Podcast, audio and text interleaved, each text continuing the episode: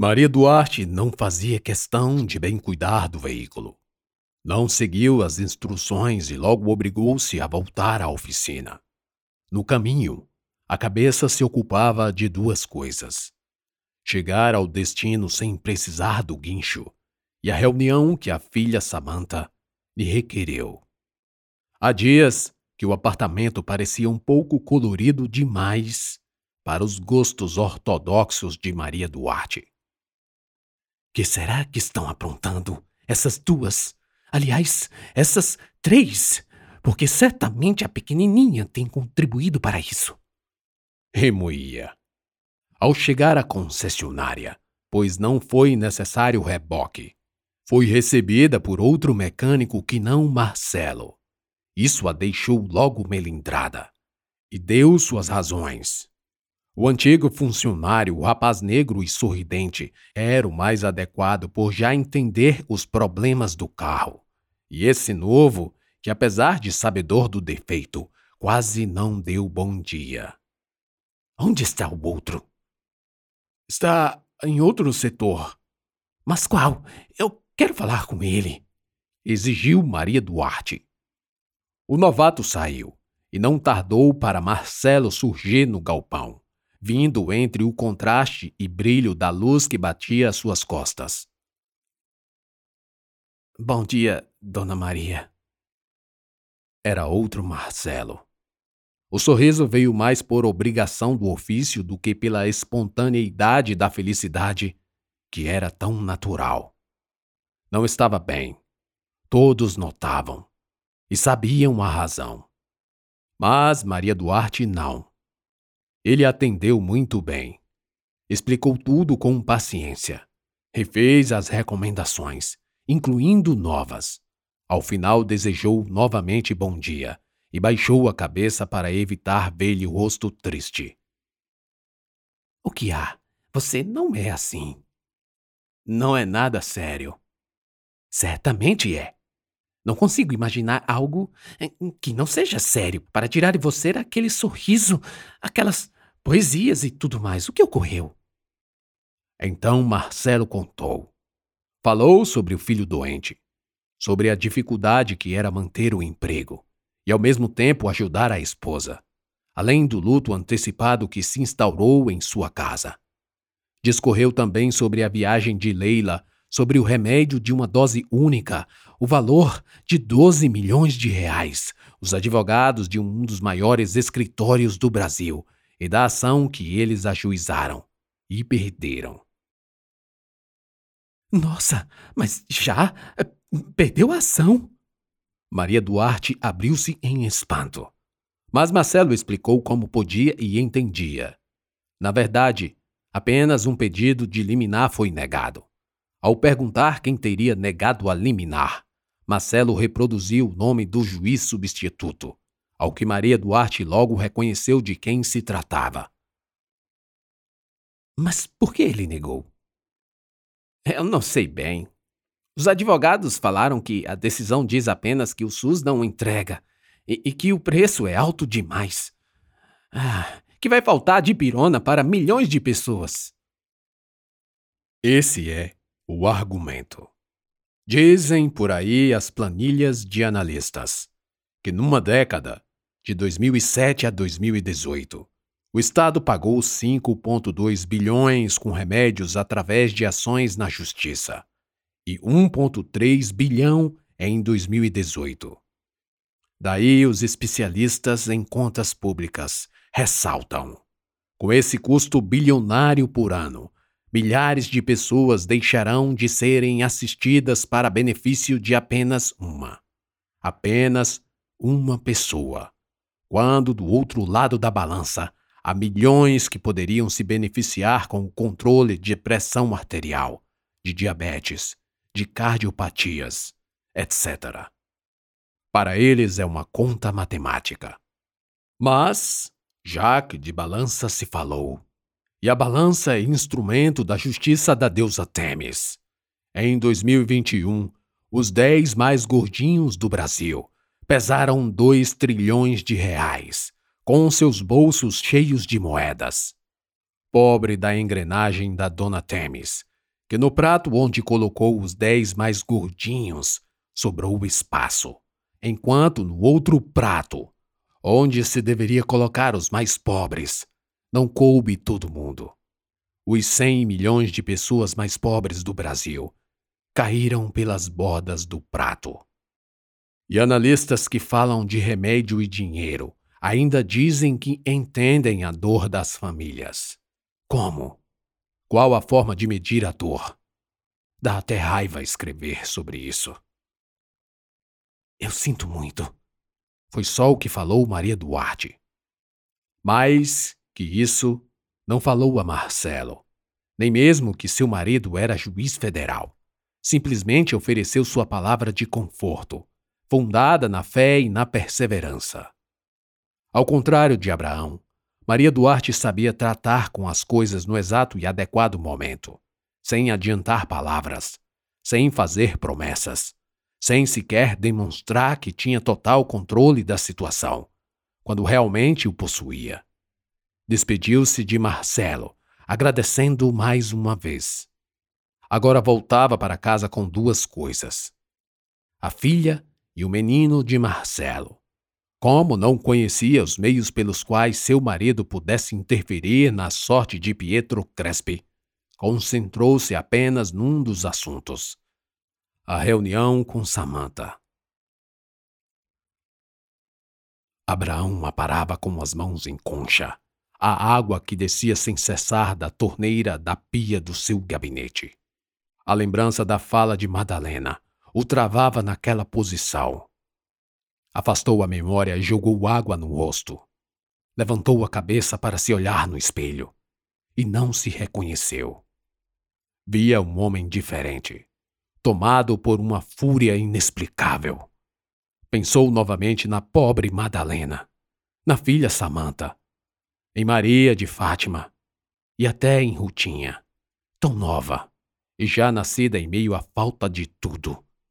Pensou por fim em Joana, que ainda se recuperava em casa.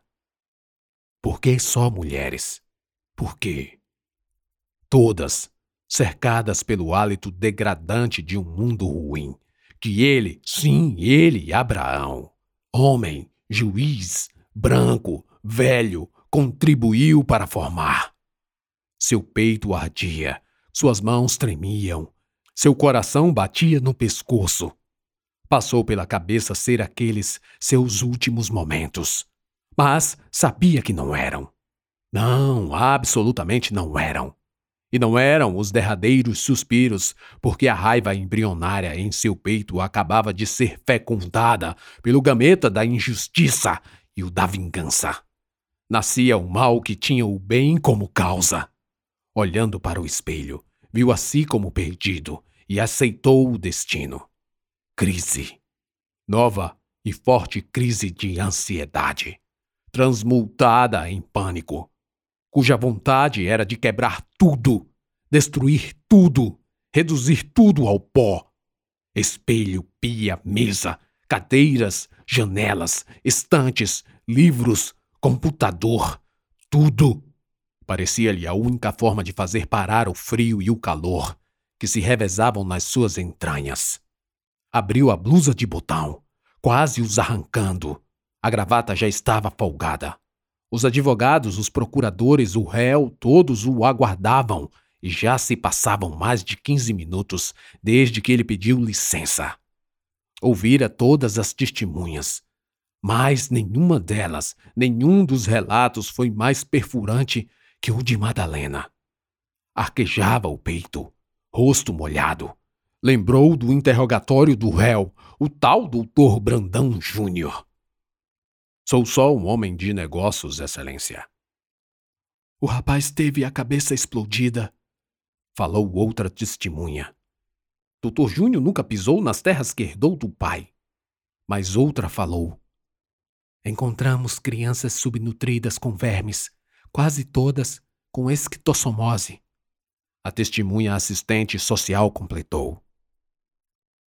O menino perdeu a mão na forrageira. Uma mulher teve um menino no caminho para o hospital. A criança morreu na carroceria do carro. Um velho morreu de uma febre depois de cortar uma tonelada de maniva. Abraão vertia lágrimas odientas. Gritos sufocando sua garganta saíam-lhe pelos olhos, lacrimando o seu rosto molhado. Deu-se conta de que faltava toalha, ou papel toalha, e então tirou a blusa e enxugou com ela própria. Estava desnudo da cintura para cima, vendo-se no espelho mais uma vez, talvez a enésima. O corpo carcomido, magro, sombrio, envolto de pelos aqui e ali já esbranquiçados. A memória das fotos das crianças também o atacou de imediato. Barrigas d'águas, vestidas em trapos e andrajos, pés no chão, mudas, unhas sujas, rostos cobertos por uma nata de poeira e suor. Apertou tanto os dentes com a mandíbula que quebraria se não fosse a mensagem no celular que tocou às suas costas. Estão me esperando, pensou e se voltou ao aparelho. Então estranhou algo. Era uma mensagem da empresa de limpeza e copa. Abriu. Doutor Abraão, aqui é o Ronaldo. Estou mandando essa mensagem para informar que estamos desvinculando a colaboradora Joana da unidade do Senhor, como foi requerido pelo juiz Dr. Clayton. Devo mandar uma lista de novas coupeiras Abraão empalideceu. Largou o telefone, que caiu no chão em câmera lenta. Só não se quebrando porque a queda não foi de tanto impacto assim. Deu dois passos para trás. Virou-se ao redor e viu a sala girando rápido.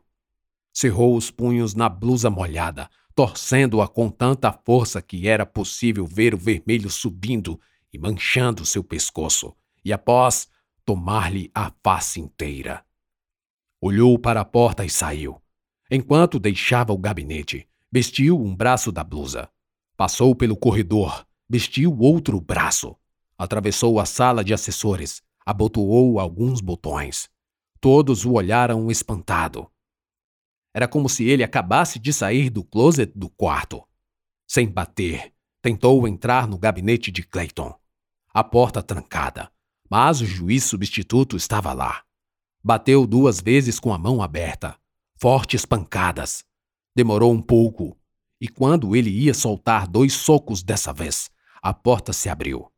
Abraão entrou e Clayton, surpreso com a abordagem, deu dois passos para trás. Segurava dois livros. O que você fez?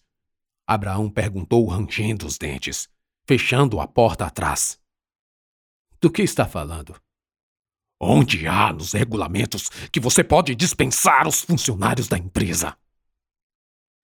Ah, fala da culpeira. Acredito que será para o bem da pobre mulher. Clayton, dando conta do que tratava Abraão, falou com calma e livre do susto. Ao mesmo tempo, virou-se para sua estante de livros. Era um bonito móvel de madeira que cobria todo o lado da parede com suas prateleiras que chegavam ao teto. Muitos e muitos livros, e alguns, os colocados lá de cima na primeira fileira, exigiam que Clayton subisse numa escada de alumínio de mais de um metro. Já armada e posta entre a estante e a imponente mesa do birô. Ele subiu com cuidado, pisando nos degraus, um por um, até o terceiro segurava dois livros. Você sabia que não podia ter feito isso? Fez para me afrontar. Abraão resmungou por resmungar. A verdade era que a situação poderia ser facilmente revertida. E realmente a dispensa de Joana por Clayton era mais uma forma de pinimba, de desestabilizar o juiz. Talvez. O juiz substituto falou lá do alto enquanto admirava um livro de Pontes de Miranda, antes de colocá-lo no devido lugar, na ordem da coleção de 60 volumes do Tratado de Direito Privado. Suspenso no ar, com pés firmes na escada, abriu o livro e pensou em si mesmo. E como era tão novo, tão jovem, e como poderia ter tempo para chegar tão longe e tão alto. Seu único desgosto quanto à idade era ter que esperar até 35 para se tornar desembargador. Daí lembrou da culpeira, uma senhora despojada, relegada ao ostracismo social, que já nasceu pobre e nem noutra vida, pois o hinduísmo graçava em outro continente, teria chance de ascensão de classe.